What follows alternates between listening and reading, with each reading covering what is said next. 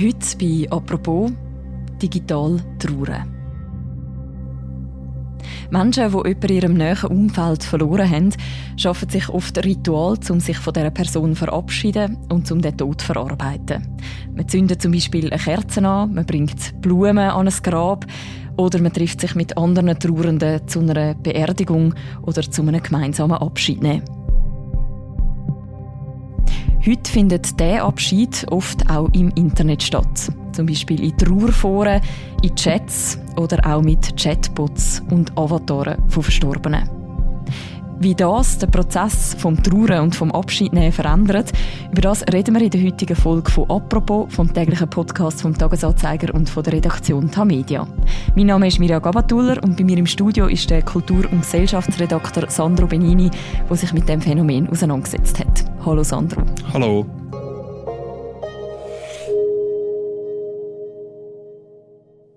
Sandra, du hast dich eben für die Recherche mit dem digitalen Trauern befasst.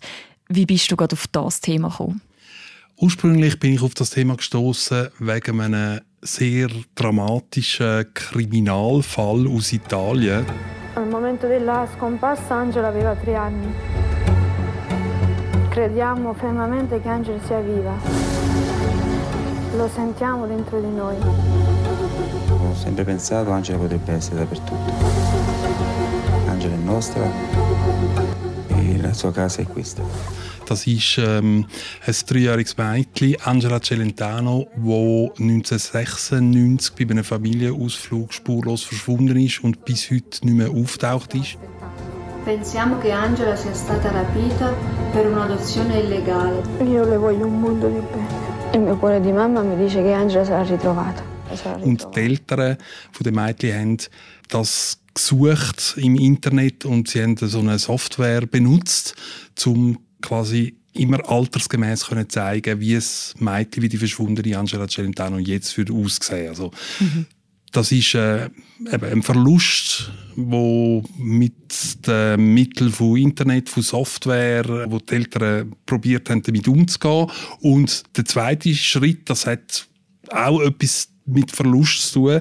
Ich bin auf die Arbeit von zwei Wissenschaftlerinnen aufmerksam gemacht worden. Das ist eine Linguistin Karina Frick und eine Theologin Lea Gröbel und die erforschen im Rahmen von einem universitären Forschungsschwerpunkt mit dem Namen Digital Religions genau wie das Trauer im Internet, wie das die digitalisierte Trauer funktioniert.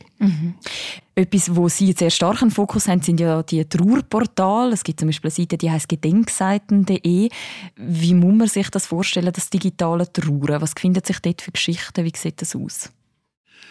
Das sind Seiten, wo vor allem Angehörige oder auch Freunde quasi können gedenken am Verstorbenen oder an den Verstorbenen. Das heißt, es wird praktisch hat immer ein Foto dabei, man kann virtuelle Kerzen anzünden, man kann Musik für den Verstorbenen oder für die Verstorbene aufladen. Es gibt verschiedene, also jetzt bei Gedenkseiten, das ist im deutschsprachigen Raum eine der grössten, gibt es verschiedene Rubriken, zum Beispiel Jahrestag von Todesfällen. Und die ganz traurige Rubrik ist die für Kinder, sogenannte Sternenkinder, also wo dann Eltern schildern, wie ihr Kind zum Beispiel an einer Krankheit gestorben ist oder an einem Unfall. Ja, es ist eine Seite zum Gedenken einerseits und andererseits, und das ist etwas, wo, wo dann eben die beiden Wissenschaftlerinnen sehr genau auch erforschen, linguistisch und, und, und psychologisch, wo man probiert, eine Kommunikation mit den Verstorbenen aufrechtzuerhalten. Und bewegen wir uns da in einer Nische oder wie viele Menschen nutzen das so Portal? Wenn man schaut, wie viel Zugriff das einzelne Gedenkseiten auf dem Portal gedenkseiten.de haben, wenn man schaut, dass dort im Moment mehr als 27.000 Seiten aufgeschaltet sind, dass mehr als 3 Millionen digitalisierte Kerzen für Verstorbene brennen, dann ist das sicher mehr als ein Nischenphänomen. Die zwei Forscherinnen, das sind Linguistin Karina Frick und Theologin Lea Gröbel, die haben ja unter anderem untersucht, inwiefern sich jetzt das, was digital passiert, quasi vom analogen Trauern unterscheidet. Wie sind Sie für das vorgegangen? Sie haben mehr als 22.000 Gedenkseiten ausgewertet und mehrere Millionen Tweets. Und eines der Resultate ist, wenn man über den Unterschied redet zwischen herkömmlichem Trauern und digitalisiertem Trauern, ist, dass durch das digitalisierte Trauern quasi der Verstorbene mehr im Alltag präsent bleibt. Mhm. Ein Phänomen, das Ihnen aufgefallen ist, ist zum Beispiel, wie häufig dass die Verstorbenen direkt angeschrieben werden von den Hinterbliebenen in diesen Gedenkseiten oder auf diesen Gedenkseiten. Also das sind Briefe, das sind Nachrichten, die in Du-Form direkt an die Verstorbenen gerichtet werden.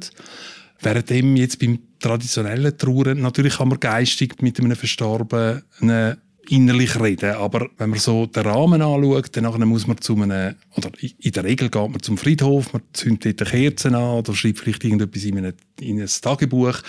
Die digitalisierte Trauer, die ist mehr in den Alltag integriert. Und, und das ist ein zweiter sehr wichtiger Unterschied, sie ist nicht einsam. Also es können Millionen von Leuten es gibt einzelne Seiten auf gedenkseiten.de, wo ich erwähnt habe, traurige Seiten von einem Mädchen, der an Krebs gestorben ist, wo millionenfach angeschaut worden ist. Also man ist nicht allein, man erfährt Anteilnahme von anderen, man hat vielleicht Kontakt auch zu Leuten, die etwas Ähnliches erlebt haben. Also es ist einerseits das Gedenken an Verstorbenen und gleichzeitig kommt man dadurch, dass man sich innerhalb von einer sogenannten Community bewegt, kommt man sicher auch Trost über. Die beiden Forscherinnen haben ja auch die sozialen Normen vom Trauern sich angeschaut. Was ist genau mit dem gemeint? Soziale Normen vom Trauer, das ist einfach sagen wir, das Verhalten in einem Trauerfall, in einem Todesfall, wo allgemein üblich ist. Mhm. Also ich kann mich erinnern, ich bin vor längerer Zeit einmal habe ich an einem Begräbnis teilgenommen in Süditalien von einem Bub oder einem jungen Mann, der, glaube ich, an einem Töpfunfall, wenn ich mich richtig erinnere, ums Leben gekommen ist. Und dort haben sich vor allem Mutter, die Eltern, Geschwister, die, die haben sich während der Trauerzeremonie in einer Art und Weise verhalten. Also, geschrauen, den Namen geschrauen und so, wo jetzt wahrscheinlich da, sagen wir, sehr außergewöhnlich wäre. Mhm. Also da gibt es in dieser Beziehung andere Normen und was auch ein Bestandteil ist, ein wichtiges Element von dieser digitalisierten Trauer, ist, dass man sich eben über die Normen auch mit anderen dann austauschen kann. Also zum Beispiel wird darüber diskutiert, ist es berechtigt, dass über Kinder, die in den USA an einer Schiesserei in der Schule die dort ums Leben gekommen sind, dass man dort viel mehr Trauer und Aufmerksamkeit empfindet als bei Kindern, wo die Schule in Syrien bombardiert worden ist, zum Beispiel. Also auf diesen Trauerseiten, das muss man vielleicht auch noch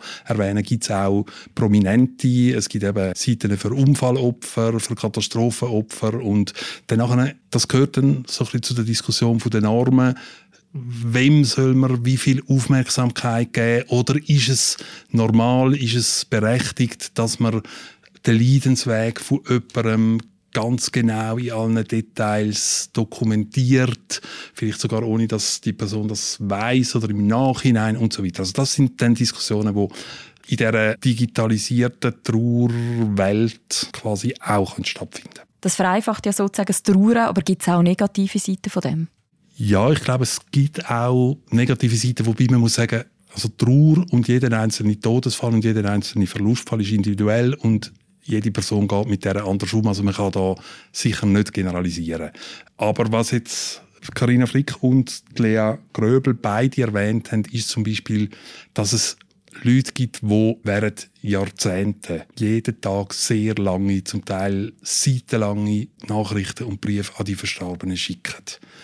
Und dort stellt sich dann schon die Frage, also auch wenn man sagen, wenn das für die Person ein Trost ist oder wenn ihr das hilft, dann muss man das respektieren, aber man kann sich dann schon die Frage stellen, verhindert das nicht oder erschwert das nicht einfach, dass man vielleicht irgendwann einmal auch an einen Punkt kommt, wo man abschließt und sagt, jetzt geht es weiter, die Endgültigkeit, man akzeptiert sie, die Person ist jetzt nicht mehr da. Wenn man sie probiert, quasi in digitalisierter Form Präsenz erhalten, wirklich im Alltag, das kann dann vielleicht so einen Trauerprozess auch behindern. Das ist zum Beispiel ein Nachteil. Oder ein zweiter Nachteil ist sogenannte Second Loss. Also es hat eine Studie gegeben, dass im englischsprachigen Raum die Hälfte von diesen Trauerseiten, von diesen Trauerportalen, das sind häufig so Start-up-mäßig, oder werden die aufgezogen, die sind innerhalb von fünf Jahren gehen die zu.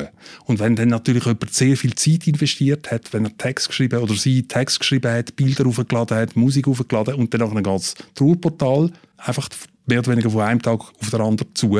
Oder es kann ja auch mal irgendwie Text verloren gehen oder Files können plötzlich verschwinden. Dann kann das wie empfunden werden als nochmal ein Verlust. Also dann verliert man die geliebte Person auch noch, zumindest vorläufig, in der digitalisierten Welt. Das ist zum Beispiel auch ein Nachteil.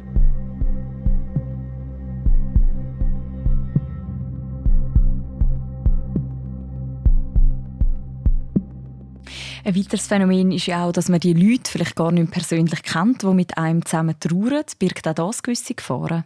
Ja, also es gibt offensichtlich das Phänomen vom sogenannten RIP-Trolling, also Rest in Peace Trolling. Das heißt, ab und zu käme es vor, dass auf den Trauerseiten dann auch Leute sich melden und Kommentare abgeben über die Verstorbenen, die negativ sind oder negativ über die Angehörigen, dass zum Beispiel bei Suizidfällen die Angehörigen beschuldigt werden, sie sagen schuld am Suizid.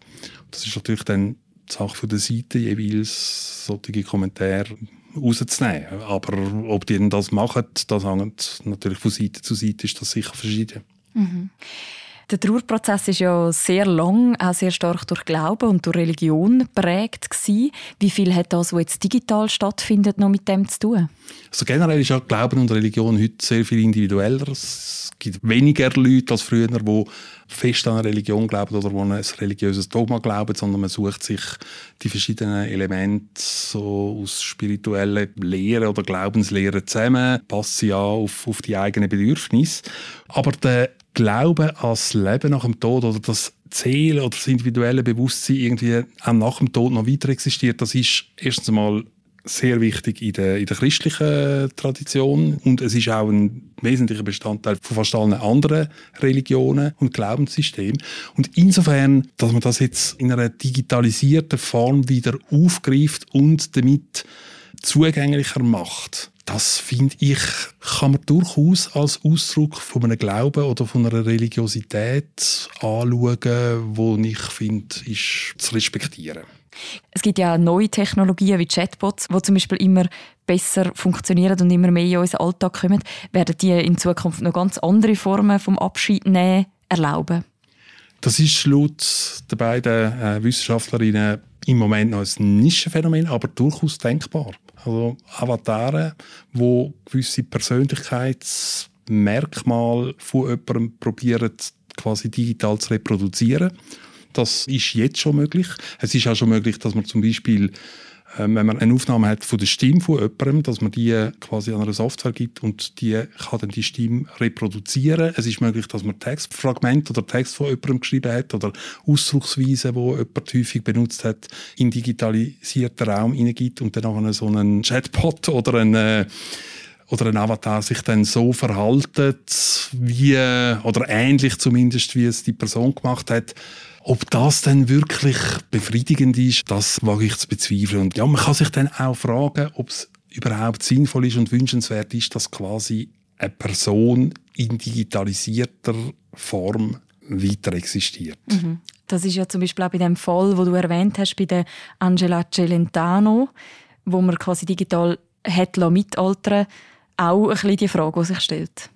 Ja, genau. Also die Eltern, die haben während 25 Jahren gesagt, sie glauben nicht, dass ihrer Tochter etwas Schlimmes passiert ist. Sie sind überzeugt, dass sie noch lebt und haben in der ganzen Welt die künstlich gealterten Bilder, heute wäre sie 30, haben sie verteilt, wie sie heute ungefähr müsste aussehen. Angela Celentano aveva solo tre anni all'epoca, ebbene ne parliamo perché c'è una notizia che uh, sta facendo molto discutere, anche perché la famiglia di Angela... Und spektakuläre, wo sich ereignet hat kürzlich, ist, dass eine junge Frau auftaucht ist, wo man das Gefühl hatte, also sie sieht sehr ähnlich dem Bild und sie hat sogar ein Muttermal am Rücken gehabt, wo die dreijährige äh, Angela Celentano auch hatte und dann ist die große Hoffnung gewesen, Jetzt hat man sie tatsächlich gefunden. Perché c'è questa grandissima novità che è arrivata dopo tanti anni, dopo tante delusioni che ha subito la famiglia, perché eh, una ragazza eh, sarebbe stata identificata da un'amica come una um, persona compatibile con Angela per una serie di, di, di Fatti e Circostanze che poi...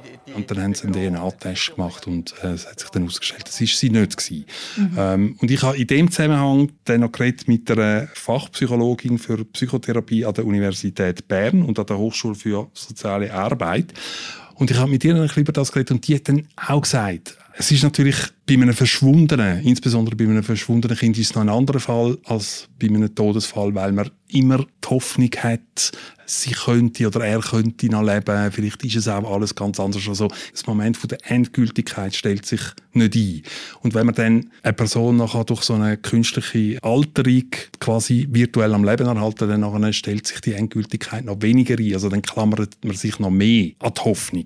Das ist bei den Trauerportal weniger der Fall oder nicht der Fall, weil dort ist die Endgültigkeit eigentlich gegeben. Aber das Element von jemandem virtuell probieren, am Leben zu erhalten, haben wir den natürlich auch. Mhm. Und wie gesagt, das kann tröstend sein, aber es kann laut der Fachpsychologin dann den Trauerprozess je nachdem auch behindern und erschweren.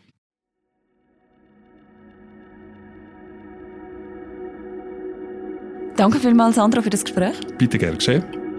Wer noch mehr lesen zu dem Thema digitales Trauern, wir verlinken im Beschreibung zu dieser Episode auch noch den Artikel von Sandro Benini zu dem Thema, wo auch noch mal mehrere Beispiele aufgeführt sind. Und auch noch unser Artikel zu der Angela Celentano, wo quasi digital mitgealtert ist. Die nächste Folge von «Apropos», die hören ihr morgen wieder. «Apropos» wird moderiert von Philipp Loser im Wechsel mit mir, der Mirja Gabatuller und Laura Bachmann ist unsere Produzentin. Bis dann, macht's gut.